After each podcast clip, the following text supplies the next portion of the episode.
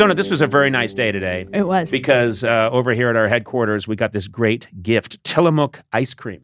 I'm a monster for ice cream. I know you are too. I want to take a bath in it and then I want to eat eat the eye in the eat the bath. Wait, what? I want to like bathe in it, Yeah. but then I want to eat it as I'm bathing in Yeah, it. yeah, that's a simple concept. You made it much more I know. complicated. I'm sorry. Fill a bathtub with Tillamook ice cream. I will get in it, and then I will eat my way out. yes, that's all okay, you need to there do. we go. Okay, yeah, yeah, yeah. They have so many great. It's such good ice cream, and they have so many great flavors. I mean, just off the top of my head, I I don't know. Birthday cake, caramel swirl, banana split, caramel toffee crunch, chocolate chip, chocolate, chocolate chip cookie dough. I think there's butter pecan, cookies and cream, French vanilla, chocolate peanut butter.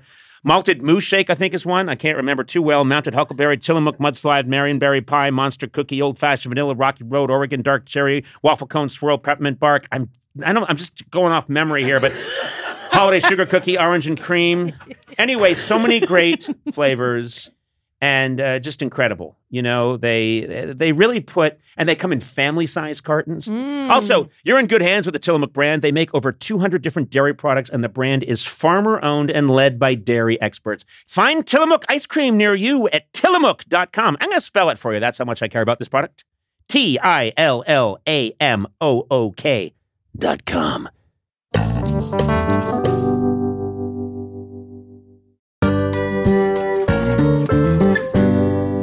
This episode is brought to you by McDonald's. Not sure you've heard of them. Up and coming uh, little restaurant, but they're making it. They're the little engine that could. You know, the moment of bliss when you spot your fries being scooped into the carton and suddenly time slows down. I have that all the time. I love their fries. Oh, Yeah. yes. McDonald's fries hit different when they're free. That's another thing I'll tell you. And when they belong to your friends. There's no better feeling than thinking you're out of fries and then you discover extra fries at the bottom of your bag. Or else my son still hasn't finished his fries. Yeah. And I'm done with mine. And uh, he used to be weaker than me, so I could just take them. Yeah. Now I can't because he's stronger than me. Oh, yeah, yeah. There's no wrong way to eat McDonald's fries, but we all think our way is the best way. And I like stealing them from someone else. That's my favorite way. Get your favorite McDonald's fries today. McDonald's! Check them out sometime. They're everywhere.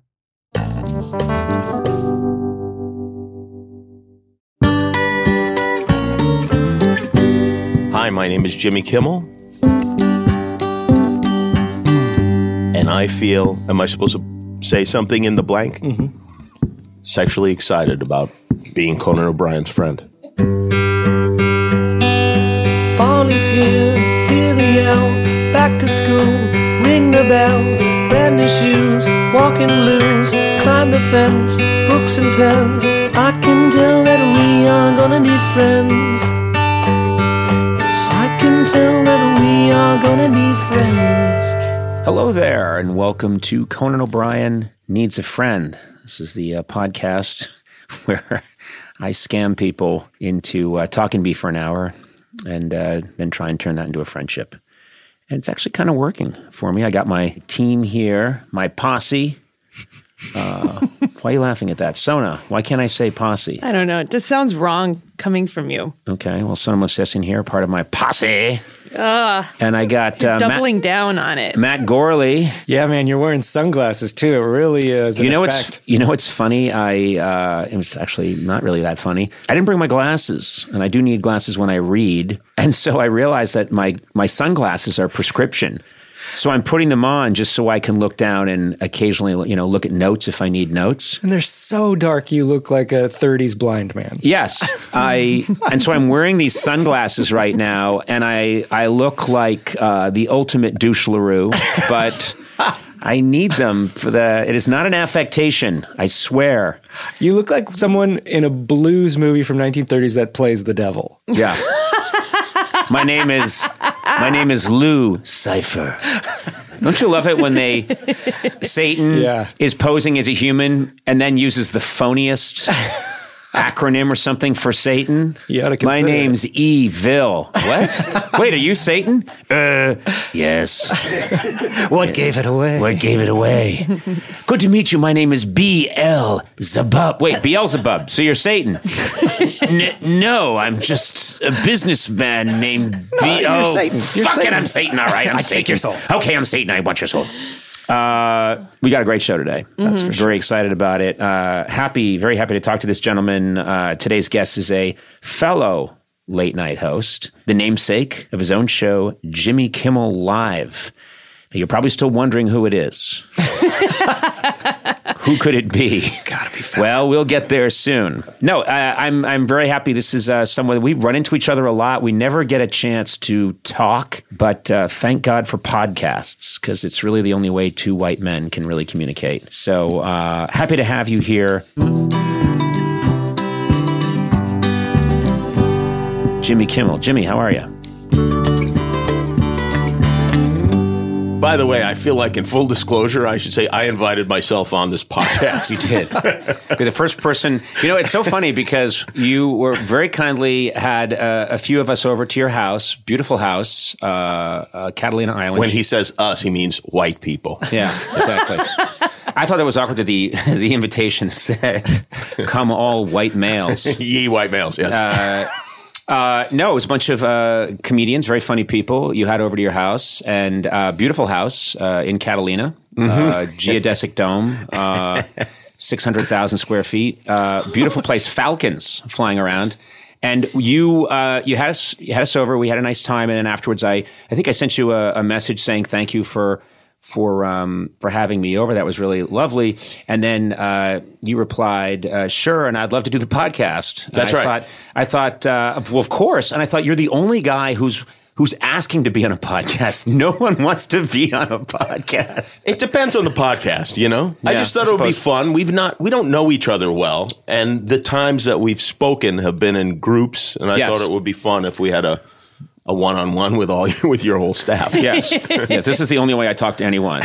When I when my wife wants to speak to me about our marriage, uh, I, I call her her in. in, and I have Sona and Gorley are you know here. You and check her levels beforehand. We do, we do. She's uh, she's she's doing May well. I tell a uh, a story bef- about you before we begin this? Oh, sure. Go ahead. Go for it. So, when I started watching David Letterman when I was a kid, uh, my gra- I found out that my grandfather also watched the show. He'd stay up almost all night every night, and he loved the show, and we bonded over that. We of course bonded because he was my grandfather, but my grandfather was the greatest. He was a very funny guy, and just a, everyone loved him. So after Letterman moved, he started watching you, and he loved you in a in a similar way. And Wait, your grandfather? Like old people hated me when I showed up. my grandfather was very hip. He loved you. Oh my god. And at the time, I was doing morning radio. So I was getting up at like three o'clock in the morning. So I wasn't watching a lot of late night television at that time. But he would tell me that he, you know, he loved you and this and that. Anyway, he was in New York. He lived in Las Vegas. And he was in New York visiting my cousins. And he was at a restaurant in the city. And you walked into this restaurant. And you engaged him. He was wearing, my grandfather was more than a little nutty. He would, he- and nothing was garbage to him. He would, like my cousin Mickey was working at an optometrist's office and she'd bring home, for whatever reason, a, a box of eyeglass lenses. and he would paint uh, birds or people, uh, sometimes David Letterman, sometimes you, on these eyeglass fr- uh, lenses, Right. and then make them into earrings. Now these weren't great. Also, I just I was listening to this and I went right, right, but right, of course. No, right. this is completely. This is a this is a tumor or something. Imagine uh, earrings shaped just like they weren't ground down into a circle or anything. Right, It was right. just the shape of an eyeglass lens. And he made bo- he always wore a bowler tie. And he made a bowler tie with an eyeglass lens, and you spotted it. And you asked him if he could have if if you could have it, and there was some you didn't really want it, but No. I think he was willing to give it to you, but you wound up not taking it. But then you sat and talked to him Yeah. for, according to my cousins, quite some time. This uh, this you know what this does line up with my personality. and this really was, uh, I mean, we were all very excited about this. Well, it's funny because uh, I I do really enjoy, and when you'll back me up on this, Sona. When I'm out in the world, I talk to people, and I and I go on uh, a long time, and I have thought maybe that's a nice part of my um, personality. it is a nice part of your well, personality. then recently I've had people start to say, "Wow, you're needy." yes, that's also true. you can't win. That's the flip side, I guess, of it. I don't remember. You'd think I'd remember your grandfather with the with the kooky tie. this was a long spectacles. time ago. I mean, he's been dead for 15, uh, 17 years, I guess now. I remember predicting his death when I was talking to him. it wouldn't have been difficult to, To do within a month, He I was think. probably 88 at the time. But yeah, yeah. I remembered saying. so thank you for that on behalf of the family. That's how I end most conversations with people. You haven't long, you know. That's the way to do it. That's always well. You know, this is an opportunity. Uh, I think for both of us because we're in this. It's a it's a growing uh, it's a it's a growing club. It used to be there were very few late night shows, and now there's many many more. You must hate that so much, You know right? I mean, well, you know, it's funny. Uh, there was a time there where I thought I started to feel myself getting crusty and old. Like, well, there's just too many. I don't know who all these people are. And uh, but then the, there's this point a couple of years ago where I thought it just went away, and I was like. I don't know what happened. And it sounds like I started smoking pot or something, which I didn't. I just got very like, oh, the more the merrier. I don't know. Yeah. My testosterone level fell. I don't know what happened. Yeah, I'm sure it took some of the specialness away from it. I mean, it, in a way, it must have. It had to. Uh, Well, I don't know. I mean, there's pros and cons, but I what are the pros of having other shows? the pros is that it doesn't feel so falsely important. Ah, You- and, and what I'm saying is, for me, there was this period, you know, in the 90s and into the 2000s where you could really almost convince yourself because of the grind and um, it's network television and people made such a big deal out of late night shows then that it could feel like you were sort of holding up the world. It could feel like you were supporting this burden and you had to keep it going. And I don't feel that way anymore. I feel, and not in a bad way, I feel like I'm trying to make stuff that I enjoy, that I hope people will enjoy. And, but if I went away, uh, the world wouldn't really change. And it's a nicer feeling than which I, what I think was a false feeling of the world would have been fine if I had gone away in 98. You know what I mean? But you had yourself convinced that no, I must keep 1235 to 135 alive at NBC. Yeah. And I don't, I, I think that was, uh, there's a lot of bullshit mythology surrounding Yes. all of it, and yes. and and unearned reverence that you get just by. I mean, you know, I- once I got a, a late night talk show, it was like, oh, well, this is a big deal. I think it's because I don't know why it is. I think it's because of Johnny Carson and then David Letterman. Yes. and the fact that there were only two of them for such a long time, and anyone who tried. To come at them failed. They fell by the wayside. It seemed like a very, very special thing when really it's just a day part. Well, the other thing is, I do think, I think it is what you make of it. So I, I have no regrets, and I'm like you. I feel really blessed that I've had the opportunity to do this. I really enjoy doing it, but at the same time, I do think that um, I always thought when the media turned late night into a giant sports battle, Clash of the Titans, I thought they were missing the point. So there was a time, you know, when it was the big, uh, you know, there was Carson and he was undefeated and he was the champ, and then he left, and then it's Letterman Leno, and it's this the battle between the two, you know, late night titans.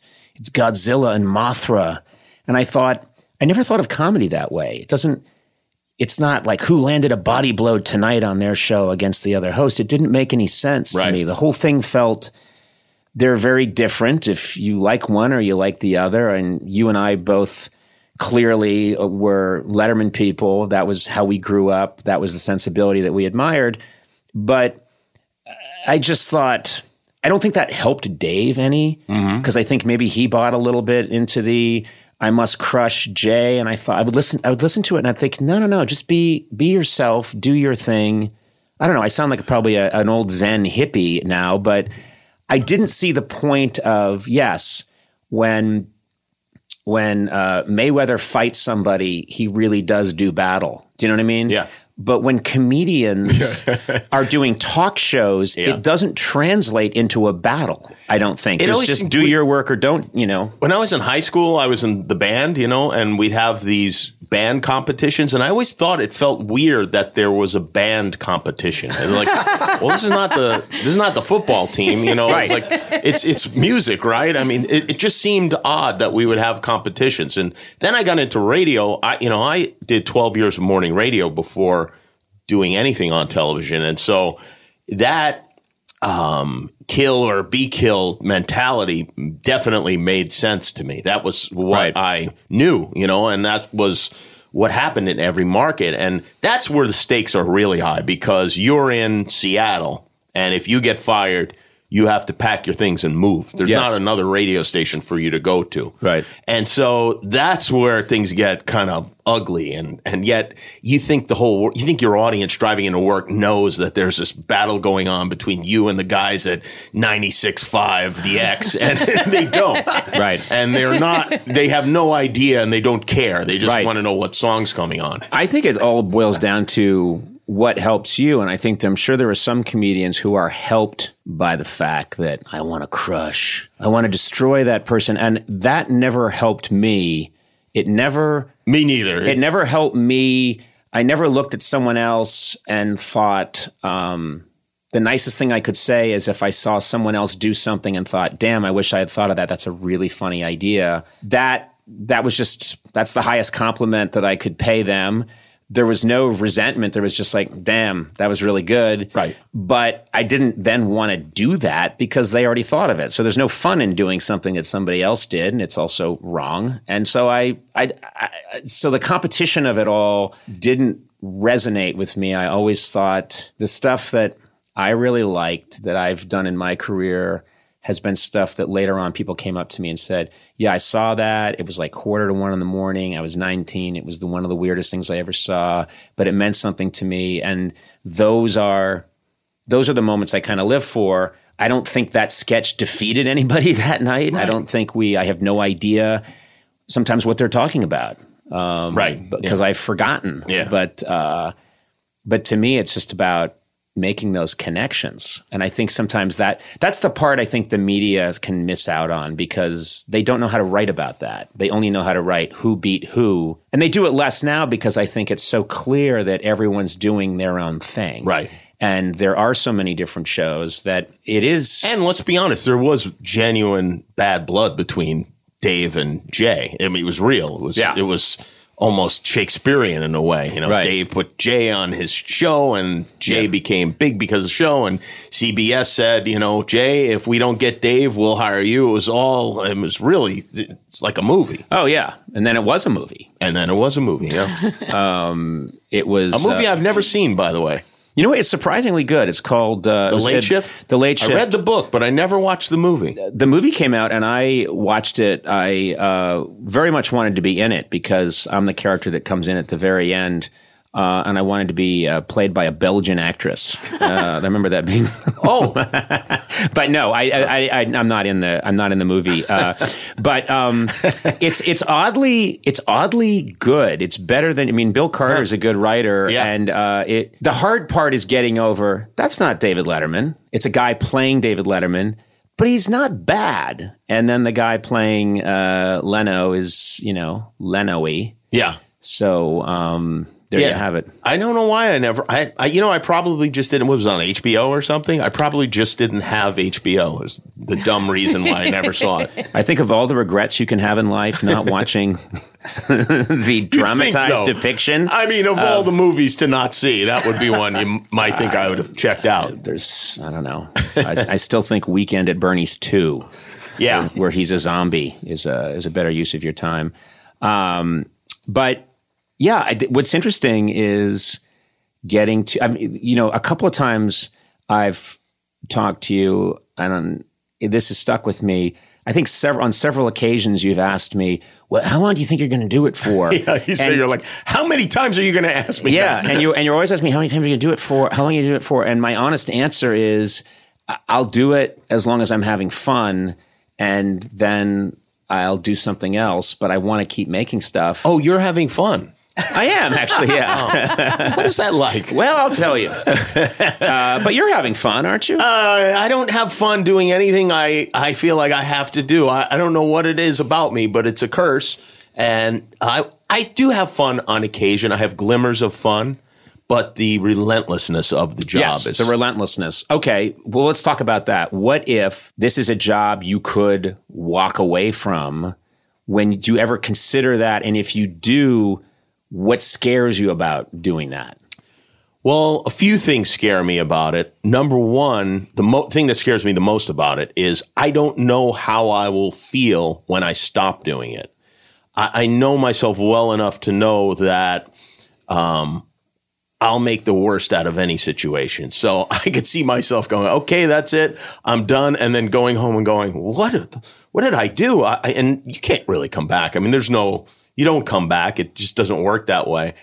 And I think people have, I think that's happened. I've seen people do that. Right. And I think, you know, you know, people do that. And I just, uh, you know, that's scares me. Well, first of all, the minute you say that, I think I can think of many uh, hosts and comics who, if they walked away from it, they'd be screwed because they're antisocial and they're narcissists and their whole life is built around this show and doing this show, even if it pains them. You are different. You are an incredibly gregarious guy who has a lot of other interests. You're like a you're a great chef and cook, and you you love to live life. You love to you love to have fun. You love to make friends. So you don't really fit that mold. I see you having a really good time if you weren't doing the show. You don't seem, you're not the one that's going to like re- retire into a dark room and go to a dark place, I don't think. Absolutely not. And I think you are right. And I, I know that you're right. But also, there's just that what, what if? What if I stop doing it and then I just don't know what to do with myself? Right. Well, my goal today is to talk you off of television. Thank you. I want you out because that's a if pretty, anyone could do it, it's you. that's a pretty. Uh, when I ask you these and then, questions- and then I slide right in. I'm looking for Conan's- guidance. Conan's on ABC. You know, there was a time when ABC came to me and they said, "Hey, we, we just want you to know up front, we are we're going to talk to Conan about replacing you, and um, I don't. They never did. we want to be upfront with you I wish, they, I wish they'd been up front with me. I love that. I'd like to have been in on that. I love that they never did. I love that they went to the lengths of telling me this. oh, and did, it really, and then never did. right. Oh, my god. no, No, God. I, I, I Wow. Am, I am very aware of. Uh, I had a, I had, I had one uh, opportunity when I was at NBC, a really strong push to go to Fox. That was a real, real thing, but that was it, and I, I didn't do it. I wanted, I wanted to stay. Uh, with NBC so funny. because it makes Well, me laugh sure. now. But I wanted to stay with NBC because I was like, I want to have my whole career at NBC. Their family. because they, they, well, they've been good to me, and I'll stay with them. And then I also wanted to be linked to my body of work, and then cut to a couple of years later, uh, a massive grenade going off. Um, but That is so crazy. That is, I have to say, I'm like, I'm just taken aback by that because I assumed that you spoke to them and then you decided that that was something that you didn't want to do. no, I had no. Uh, f- you know, first of all, if I Why did they have to be so upfront with me? Well, also, you know that you, you know there's a really good chance too that it's in their DNA. They love to sc- screw with you. the they woman, really do. The woman who said this to me is a person that I am still friendly with, and I, I don't think she would do that uh, with any kind of malice. I, I, in fact, I think it was a painful phone call for her to make. That's crazy. what year was this? Maybe you, you just didn't want to talk to them. Maybe that's what happened. Um, I was probably busy with your grandfather. It was. hey, Conan, there's a big call for you from ABC. Quiet! I'm talking to this guy whose whose tie is made of He's spectacles. covered in eyeglasses. Tell them I'll call them later if I remember. It was before. It was before you made the de- you made the deal that you'd wait five years and then uh, take over. It was Yeah. before that. Yeah, best deal. I ever made. It's good that we can laugh about it now. Oh, sure. I actually was able to. You can't see I'm now this. drenched in beer because Jimmy we shouldn't be drinking. That was the, the This is the first time Thank we've you. had beer, uh, and uh, you're okay. You didn't get that wet. no. I'm I'm a little bit. It well, was no, your. I'm, yeah. You I know what? mean, It's you know it's odd. It's your headset uh, cord. thank you. It was your headset cord, and you're the guy that spent 30 years in radio. I know. you guys, you ever heard of wireless? Yeah. Well, we like to do it the old-fashioned way. yeah. Okay. The yeast will begin to grow as I, I get on the plane later today. Yeah. It's always great when a yeasty smell is coming out of your crotch. At least it's from mine. Oh, that's my crotch yeast. I farm that to make home brews. Um, you know, I think also that there's this time in in a person's career, especially in late night television. I had it. I'm sure you had it too, where you're so vulnerable. You know, you're hanging on by a thread, or even when the rest of the world thinks you're doing all right, you think that you're just barely hanging on. This is how I'll, I'm talking from my own experience. I, I know. I'm with you on I, this. I always felt, um, and and I was told many times early on, 93, 94, we've got your replacement picked out. He's waiting in the wings. they would say this to you. I would know. Yeah, it would be, be, be made very clear. It was written about. I think it was uh, Greg Kinnear Right. uh, for a while. And um, I mean, it's funny because this is one of the things I like to explore on this podcast a little bit is to be really honest about what somebody feels in a career versus what it looks like to your average person. And if anyone was taking a snapshot or just a couple snapshots of your career, to them it just looks like got into radio, you know, and uh, then radio, and then you're doing stuff on television, these these, and then you're doing more in TV, and then it's just this. It just looks like this smooth ride to the top, and they're not seeing. They're not seeing eight months after I started and when I was praying the network would just cancel the show because I didn't have the temerity to to, to step away from it myself because I had so many people in my life working for me, depending on me. At least I thought at that time, depending on me to keep them employed. And I was doing our show was five nights a week, and it was from nine oh five p.m. to ten oh five p.m. every Right. night. And I was going through a divorce and custody This is this is battle. the yeah. We were talking about radio. This is the ABC show now. Yeah, I'm sorry. Yeah, this is the AB, the late night show, and I just couldn't take it anymore. I would like on the weekends, I would just go stand outside. I just go stand on the street because I was working in the basement at our studio. We had I had no windows in my office, and ABC told me that I couldn't move upstairs because it would cost fifty thousand dollars to remodel it. Right. They, they didn't know whether we were going to be around, so they're like, "Screw you! You're not you're not going upstairs until They said we- we're giving that office to Conan when he comes. He's here in a week. more or less.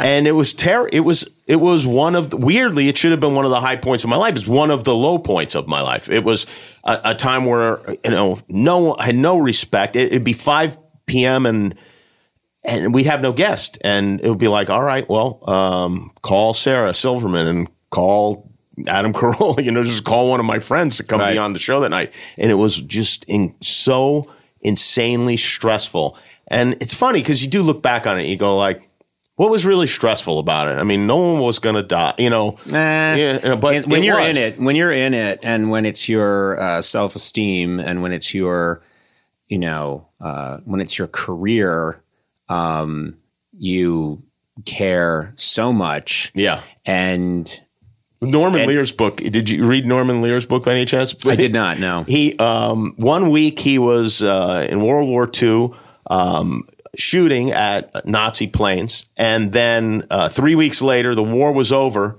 and he was in an interview to try to get a job as a young publicity agent, and he was terrified Yeah. sitting in that office.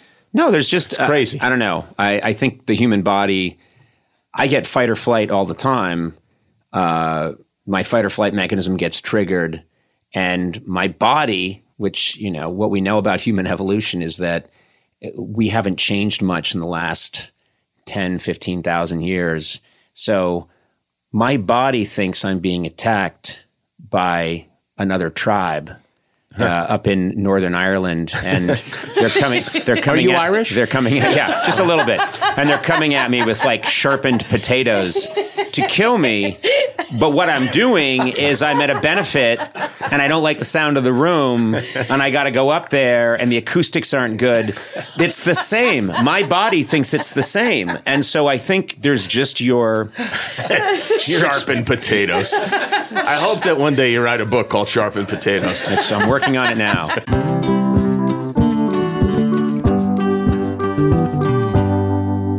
Sona, where else can you go surfing and skiing the same day, huh? I don't know. Or check out a world class art museum and then camp at a dark sky sanctuary that night, huh? Uh, yeah. Yeah, where else can you hike through redwoods and then get a luxury spa treatment? Where? Well, you live there, California.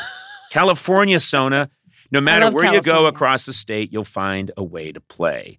I'm a California resident, so are you. Sona, you are a lifelong California resident. I'm a lifer. I love this place. This is a beautiful state, gorgeous. So many different, wonderful ecosystems in one state. You can hang out by a Palm Springs pool. You know, you can go whale watching. You can go hiking in Yosemite. And then uh, talk about the great cities in California. You get all this amazing food, sushi, whatever you want, they got it in California. Hey, if you can't find it in California, man, you got a problem. yeah. I shouldn't have done that. I made that up on my own. Anyway, I love California. Discover why California is the ultimate playground. Head to visitcalifornia.com to start planning your trip today.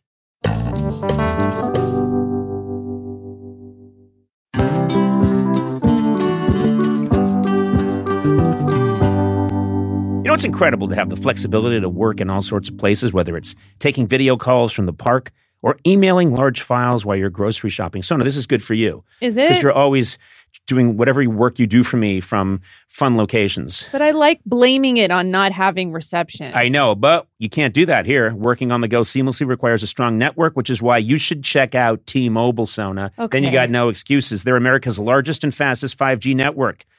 With T-Mobile, you'll be covered in more places with the 5G speed you need for your life on the go. Plus, they also cover more highway miles with 5G than anybody else. Check it out if you don't believe me. Hey, Blay, you've got T-Mobile, right? I do. I was actually just up in the woods in Idyllwild. It was fantastic for the weekend, and uh, my T-Mobile didn't miss it. My T-Mobile phone didn't miss it. You know, I wouldn't think you'd need a cell phone because you speak so loudly into a microphone. well, I had to look some stuff up. Just take Sorry. it. Just take it down. I didn't know what brunch was. I can hear him. when the restaurant's open for brunch. Okay. Uh, So I used uh, my T-Mobile coverage to check out brunch. That's brunch. all right. Anyway, wherever you are, you know, take it from the loud speaking Blay. If you're on the go, you want to be in the know, you want to make the show. What? Uh, T-Mobile. That's the one for you. That was I should have rhymed it with go. Anyway, find out more at T-Mobile.com slash network today. Coverage not available in some areas. Fastest based on median overall combined 5G speeds, according to analysis by Ookla of Speedtest Intelligence Data Q3 2023. See 5G device coverage and access details at T-Mobile.com.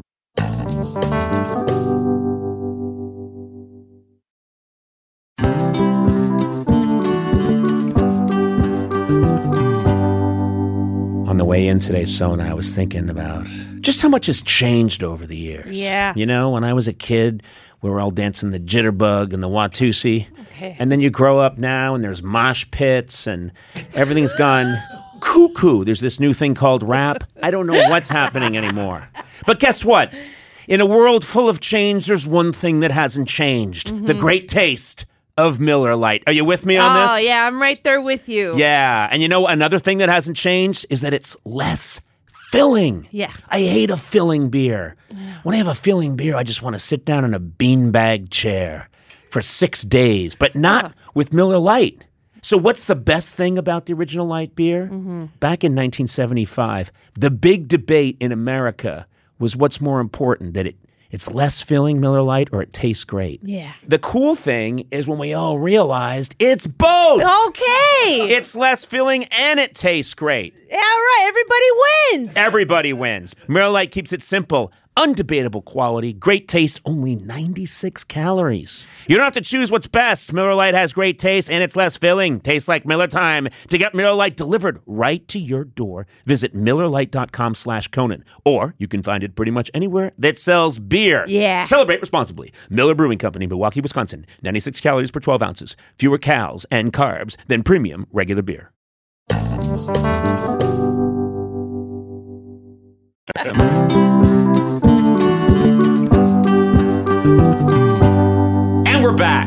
Wasn't that incredible? That was a quick break. We had an amazing uh, break. I want to thank uh, Jimmy Jimmy uh, not only booked himself on this show, which I thought was very nice. Jimmy also brought uh, some of the best barbecue I've ever tasted. We should give those people a plug. You brought tons of barbecue. APL restaurant on Hollywood and Vine here. It's a guy named Adam Perry Lang, and uh, It's fantastic. it is it is just great. I love it. And this leads into my my next area I want to talk to you about. You um, you feed people, and you love to feed people. I And it's- do. and it's this thing that's very nice. Uh, I I don't disparage it in any way. And I I joked to you in an email that clearly this comes from a dark dark place. Yeah. but I, I- don't think it does. But it's a very nice thing you do. But I don't- started to think about it after you sent me that email, and I think you're right. I think there's some level of anxiety that uh, it helps me. You know, when I feed you feed people, they accept you, right? I mean, that's like an Right. automatic. right.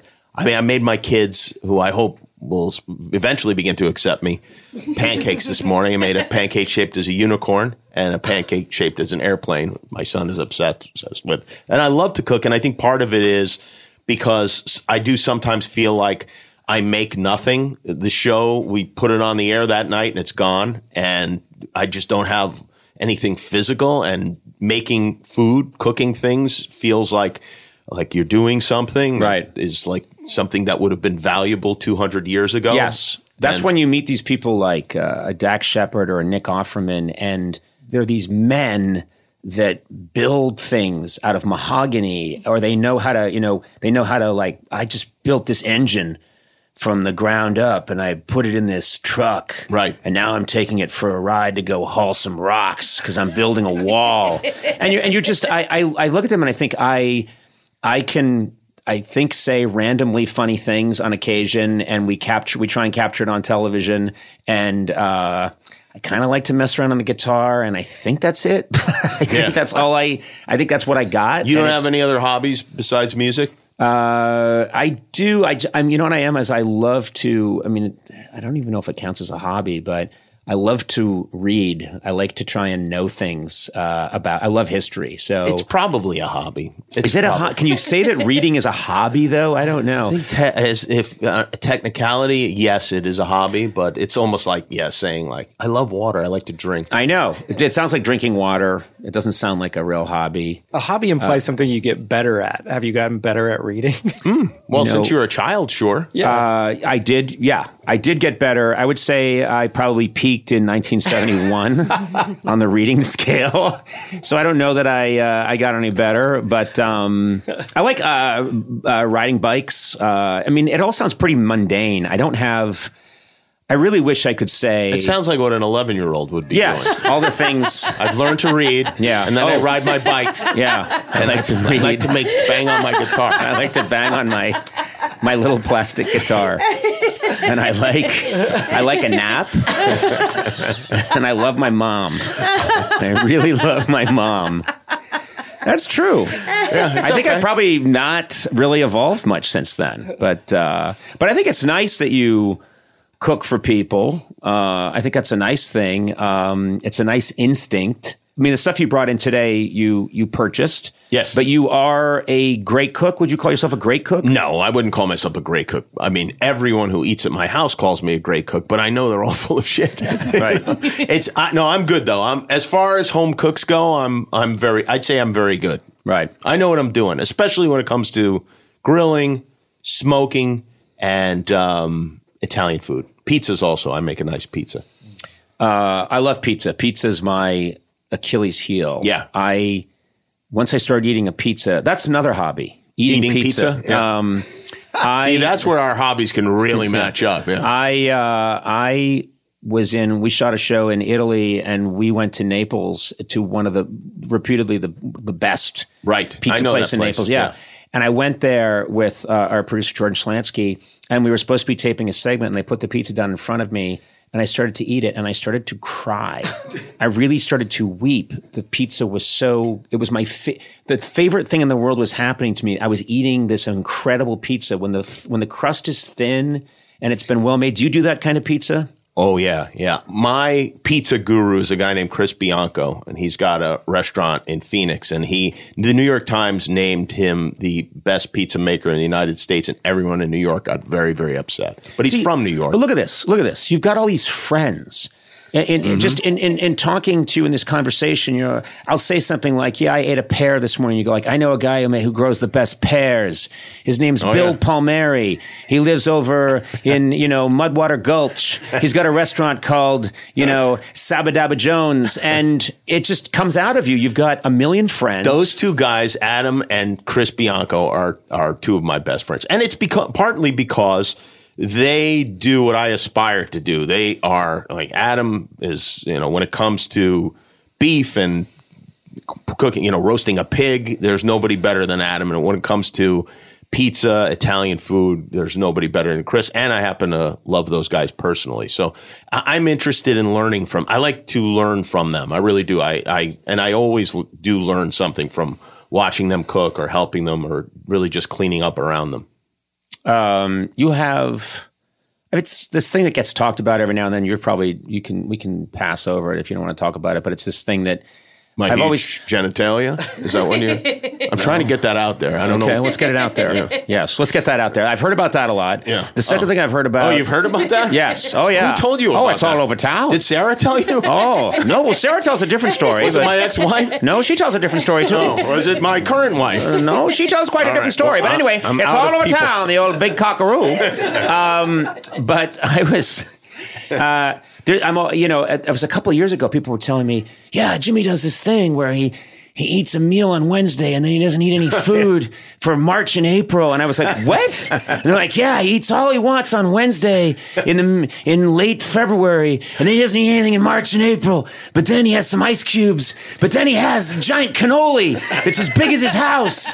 And it, it all got like, it was clearly a game of telephone, but everyone had this crazy. It's not that far off, by the way. Yeah, it really it just sounded insane. And I thought, uh, it is insane. I've stopped doing it, but it works. what was it? It's uh, you know now. Nutshell, if you're sick of talking about it, don't. No, but. I'm not sick of talking about it. Now there is a term for it, but there wasn't a term for it when I started doing it. I saw a BBC documentary Mm-hmm. about this Indian man who, who will like go a month without eating. And the research that they've done about well, the effects that it has on the brain, uh, it re, you know, supposedly resets your body to fast. And for me, mostly I was like, all right, I'm fat. I want to lose weight. I also cannot control myself once I start eating, but I can control myself when I'm not eating. You know, if I decide I am not going to eat for 24 It's e- hours. It's easier to say no to everything than to Exactly. have some and not have some. So, how long would you not eat for? so on Mondays and Thursdays, I wouldn't eat. And then I'd eat as usual the rest of the week. And it, it was very effective. It worked. I mean, if you think about it, you're cutting like, you know, whatever, 7,000 calories out of your diet, whatever it was. right. And um, Would you work out as well, or is it just when I started working out is when it came to an end because I was just ravenously hungry. right? Because that changes it. anymore. That Yeah. changes it. Yeah, it was it was this crazy game of telephone in Hollywood where everybody's always playing different. You know, Every commercial break was some guy about my age asking me how I do it and will I write it down and send it to them. Right. And and it was really funny. It became like a. I, I wish I was some kind of lifestyle guru because I probably could have profited from this at some point. My which, Right. my plan is pretty simple. Just don't eat for two days. But yeah, it all got it got warped so much that I think it, at one point I heard he doesn't shit, he only urinates. That's true. He did, uh, and it was like, But and I was like, different how does that work? Yeah, exactly. And it was, oh, he had an operation. His anus was sealed. And you're like, but wait, what does that do? Oh, you'll see in India. It just it gets all confused. I feel like I was I was lucky to like start out pretty fat, you know, and because it's funny too because you can tell who doesn't watch the show, but people look at me they're like, "Wow, you've lost weight," you know, like even like last week somebody's like, "Wow, look at how much weight you've lost," and I think, well, really, I've gained like twelve pounds over the last year or so, but you obviously haven't seen me on television since you saw me on television, you know, in two thousand eight. Yeah. Well, that's that's the other thing too. You, I have that experience all the time where people will make a casual comment, and I'll think, "Oh, You read into it, you." yes, They'd be like, Yeah. So you like it at NBC?" And I'm like, "That's okay. That's that's ten years. Uh, wow, it's been a while." for me, when people do that to me so frequently that I am very conscious of it when I, I never will bullshit somebody like an actor or a director or whatever when I haven't seen their thing. I won't just go, "Hey, great job with with that," because I have that fear that they will that I am as transparent as they are when they do it to me. Right. And so, I just don't do it. Don't do you don't you don't say I liked it if you didn't see it or Yes. right. What I do, I don't know how you handle. I have a code. Oh, you know my code? What is it? Yeah. Oh, people are people are loving this. people are loving this is my way of saying I didn't watch it or I watched it and I didn't like it, but some You're people do like it. Mhm. So I will say like, "Oh my god, people are loving this thing you did." And they so want it to go well. They'll go like, "Oh my god, yeah, no, this is people love uh, my new play Donovan's Crutch," you know, and and and but it's just I say, "Yeah, people are." And you know what? Man, people have people there's a lot of buzz and it's a lot of that and I never use the word I because I don't want to lie. I don't want to lie either. And so what I will usually do is I'll ask the producers on the show if they've seen it and what they thought. And if they say it's terrible, I just won't watch it. So that way I Yes. I just I haven't seen it yet and that's my excuse for not complimenting it. Right, right. But I will never compliment it. Uh, maybe it ca- maybe it just I'll start tap dancing every once every 500 times, but uh, I won't compliment something if I haven't if I didn't like it. I should get Mario Van Peebles on the payroll and pay him to tell me that things are good, so I can say Peebles loves it. Oh and, and it's oh, ju- no. and it's but it's but technically No. technically No. I haven't lied. Well, And that would be- you have lied No. because his middle name isn't Van. It's his last name is Van Peebles. So if you were to start saying Van Peebles loves it, But you know what I would? People in vans love this. I could swallow the van a little bit. Yeah, swallow the van. I just be like, you know what? Van Peebles loves it. and these, they're so. What do you mean? What are you owing for? I don't know. I think you should leave. No, I have every right to be here, and I have. I don't like I it. have nine pounds of, Well, Van rib, Peebles of likes rib it. meat. you may not like me, but Van Peebles loves me. Oh no, I should leave. no, no, no. Uh, yeah, I um. Yeah. And the worst thing is when you like something and then the actor informs you during the commercial break that even though they were in it, they don't like it. Right. And it makes you feel like an asshole.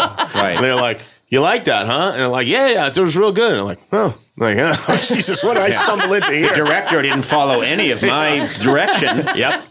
Yeah, I find uh, then I go into triple time. I didn't know. I think it came out really good. I think you know, like you know, it's uh, it, it's it's it makes you feel small. my whole career has been to speak as little about the project as possible, to try and have as much funny stuff happen, and then at the very end.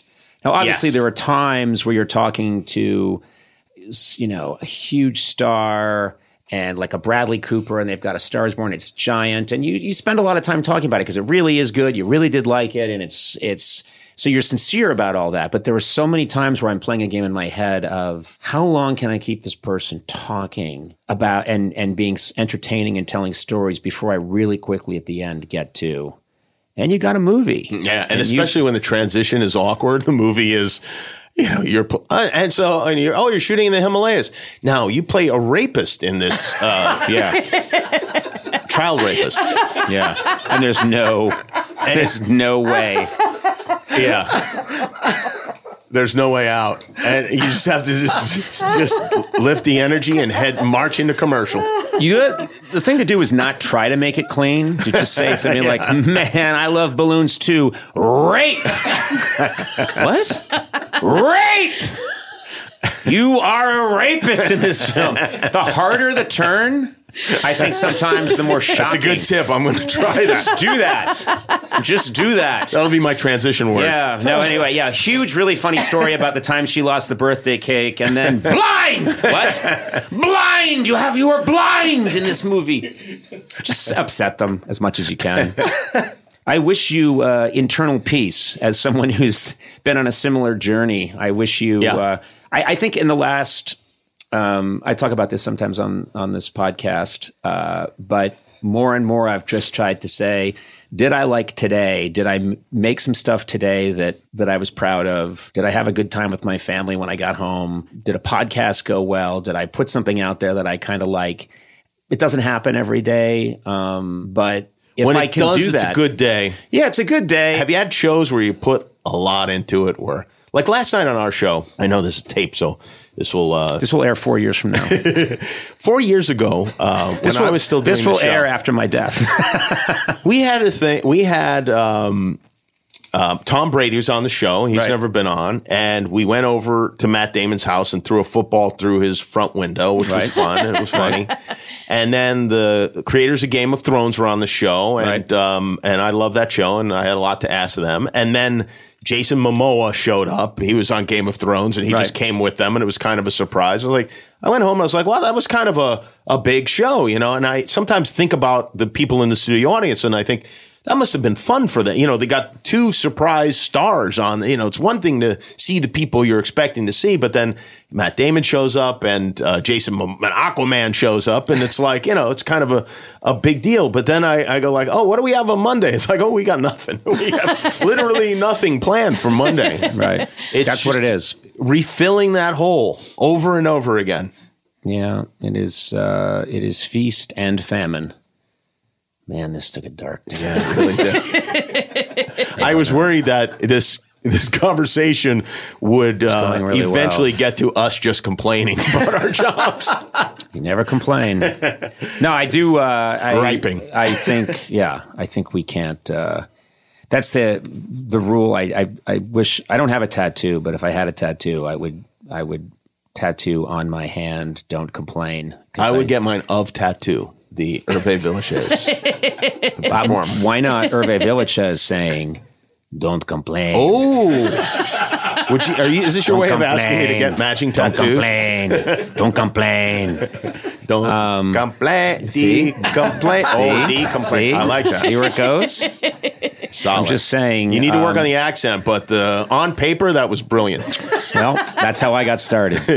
You know, I mean, I really should be handing this off to professionals, but uh, they all went away. Um, well, this was uh, this was a joy. Uh, I know you don't have a show today, No show today. No. so you and I both have that. Our shoulders are dropped when there's no show.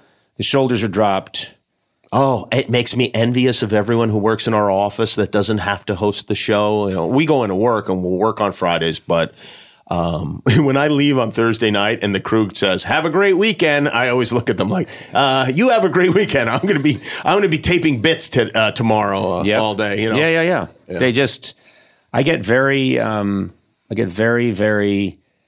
It, it's it's funny. I have a fantasy. You just reminded me of it, which is there are times where I've wanted to be a writer on my own show who doesn't have a bit on that day, and I'm Yes. just wandering around, and because I can remember being at Star Night Live and not having a sketch on and just sort of hanging out that week and hanging out by the craft service table and and being in around the excitement but not feeling the pressure and Yes. and and being being kind of content and happy and I've always thought I'd be such a different person if I was a writer on the on, on my show and I was just hanging around making people laugh and then getting some nachos and then taking off half an hour early because no one's really paying attention. If I thought that might be a good gig, but the host would be an asshole to me. So. yeah, right. Um, well, this was really nice of you to come by. Uh, thank you for having Jimmy. me. Uh, this was a pleasure. It was very nice talking I'm to you. I'm enjoying listening to the podcast. I've listened to a, a bunch of them, and uh, I wonder though if there's any follow up. Like, uh, is this it, or is this? Are you and real I, will- friendships. You and I will here? never speak again. We'll never speak again. Okay. This is actually the the side note to this is that this is how friendships end. they breaking up. Yeah, no, it's uh, you know it's nice. I um I do think I am since I say this sincerely. It's a really nice way to sit down and talk to It is, people. yeah. And I, there've been people in my life that I've sat down with. When Ben Stiller came on and we sat and we talked, it was the best conversation I've had with Ben Stiller in my life. And we've known each other off and on, but we're always working and we're always busy. And so we just got to sit and talk. And so it was it was very nice. And Yeah. I feel like, yeah, this is a good this Well, is a that's good why I wanted to do it. Yeah, Well, it it's- seemed like uh, it's it, it's it seemed positive. It Yeah. seemed good for the country. well, I think the country's doing fine right now, and I don't think it needs You're any- right. doesn't need anything from me. Yeah. Yes. This why, thing why a- put a shine on a Picasso? Yeah, exactly. it's going so well. Let's just leave it alone. Jimmy Kimmel, thank you so much for being here. You're a good man. Thank you. Thanks for I'll shake your hand and thank you for bringing what looks to be nine hundred dollars worth of meat. And sorry, I, I soaked your studio with beer. It's okay. It's uh, finally sounds like the frat house it was always supposed to be.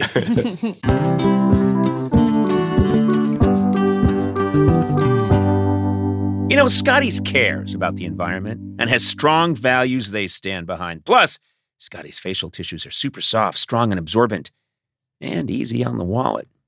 Whether you've got allergies or just a case of the sniffles, stock up on Scotties facial tissues so you can stop wiping your nose on your sleeve. Isn't that disgusting when people do that, Sona? I just don't like that. No, I don't like it either. I'll like I like to wipe my nose on your sleeve, Oh, but not my sleeve. Yeah. Well, my sleeve is made of Scotties tissues, so that's. I wondered. That's a very cool fashion statement.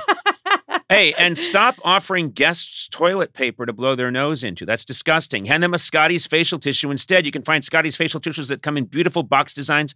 Put one in every room. Why not? Make your guest feel like a king or queen. Hmm. If someone offers me a tissue, sometimes people say to me, Conan, would you like a tissue? I say, Is it Scotties?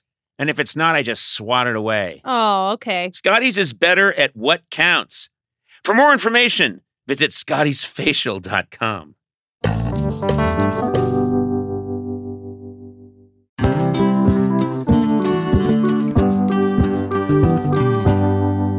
on, if most people are being honest, no one really knows what you do for work, right? Yeah, it's true. Yeah, especially if you're in a what I like to call B2B. Oh, you know? what, what is that? I'll explain. Okay. That's a business doing business with other businesses. You know what I'm Okay. saying? I call it B2B. It's a little thing. It's also uh, it's a boy band I'm working on.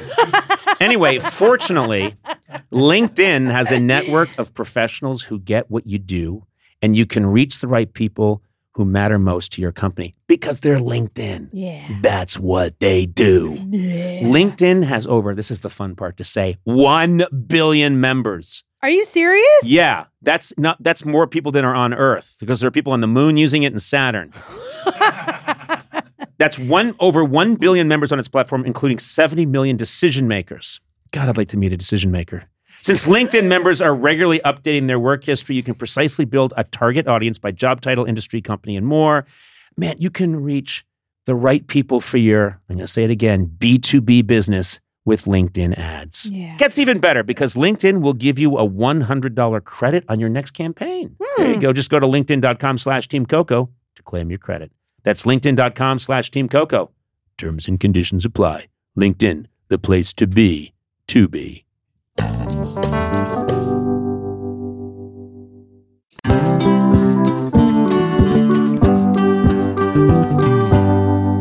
your trap, you murderous fiend. Oh, this is not a trap. Occasionally, we, as you know, take voicemails from listeners who want to know something about you or impart some comment that they've uh, want to say about the show or your empire. And I think that this one is really interesting. Let's go ahead and play it.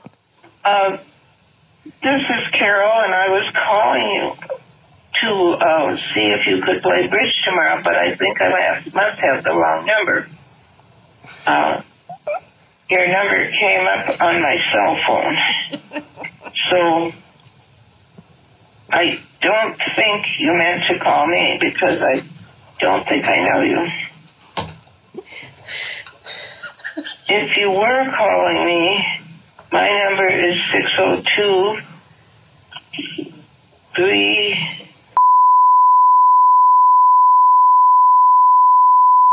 4. Thank you. Well, to respond, Carol, yes. This is Conan O'Brien, and I want to talk to you about playing bridge. So, how do we make this happen?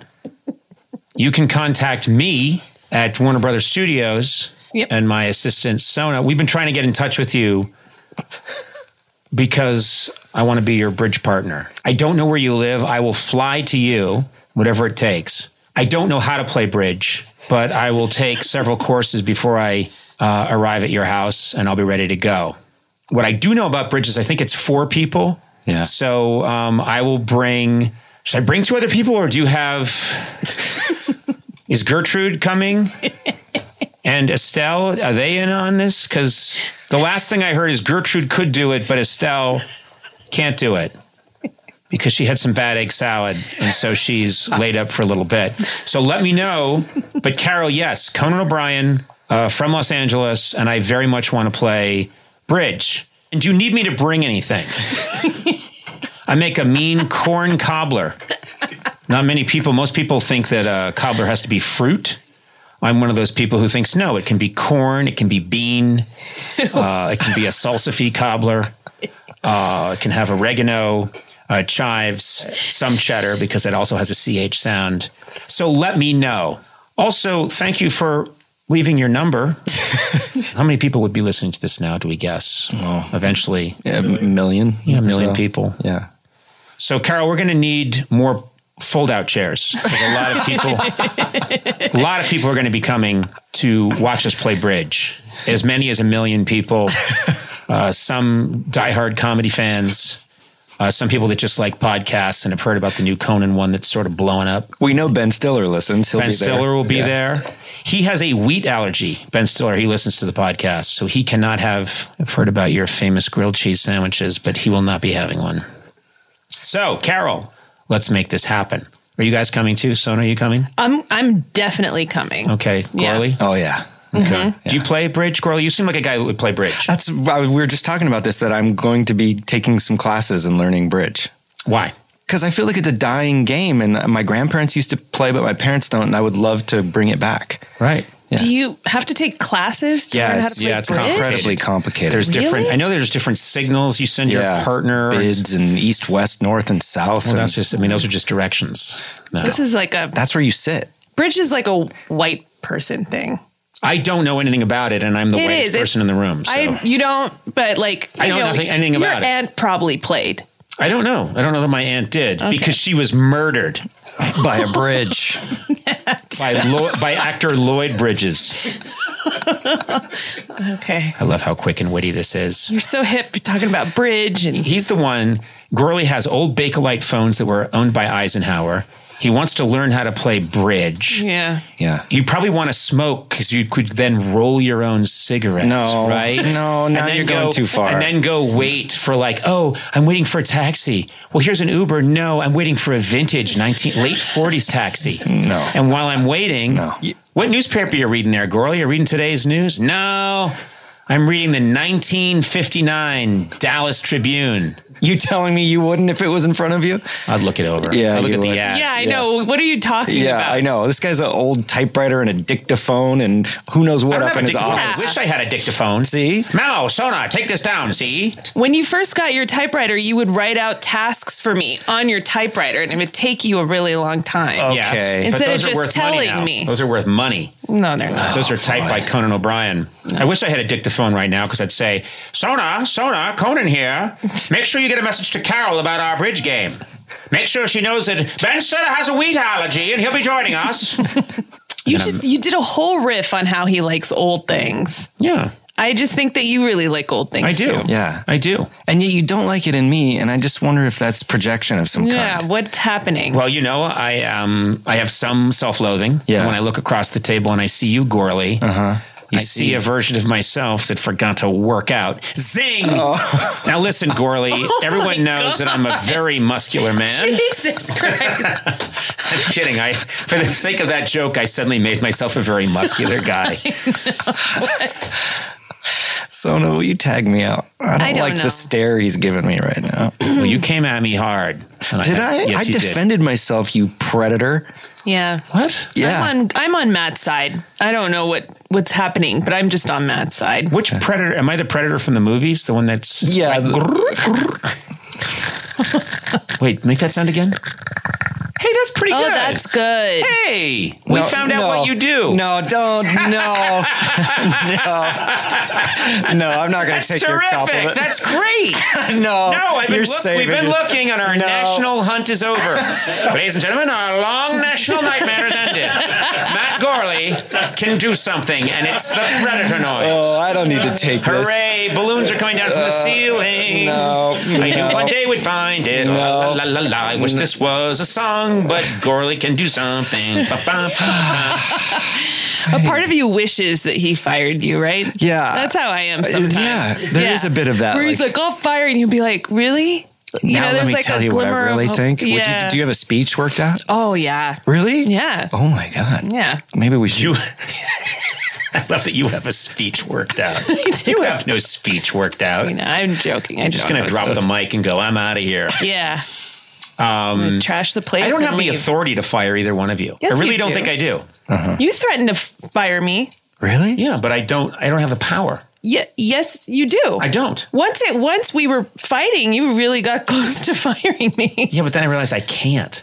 I You know, uh, you first of all, you know everything. You know, all, you, I, I, I don't know how to get cash.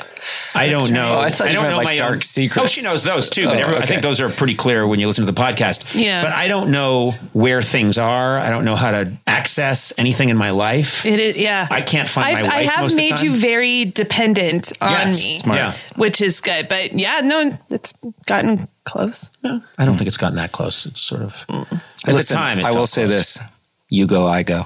Oh, same with you, Matt. No, I can't ask that of you. you No, have I a would. longer history. Not, mm, no. you Look, know? none of this stuff is making it on. It's going to end with the Predator thing, which is just a direct hit. That's the Death Star blowing up. Oh, are you kidding? That's the tip of the iceberg. Yeah, man. this is the medal ceremony later on where Yoda gets a medal or something. But the Death Star just blew up, and now you're just going, "No, Yoda wasn't in that one."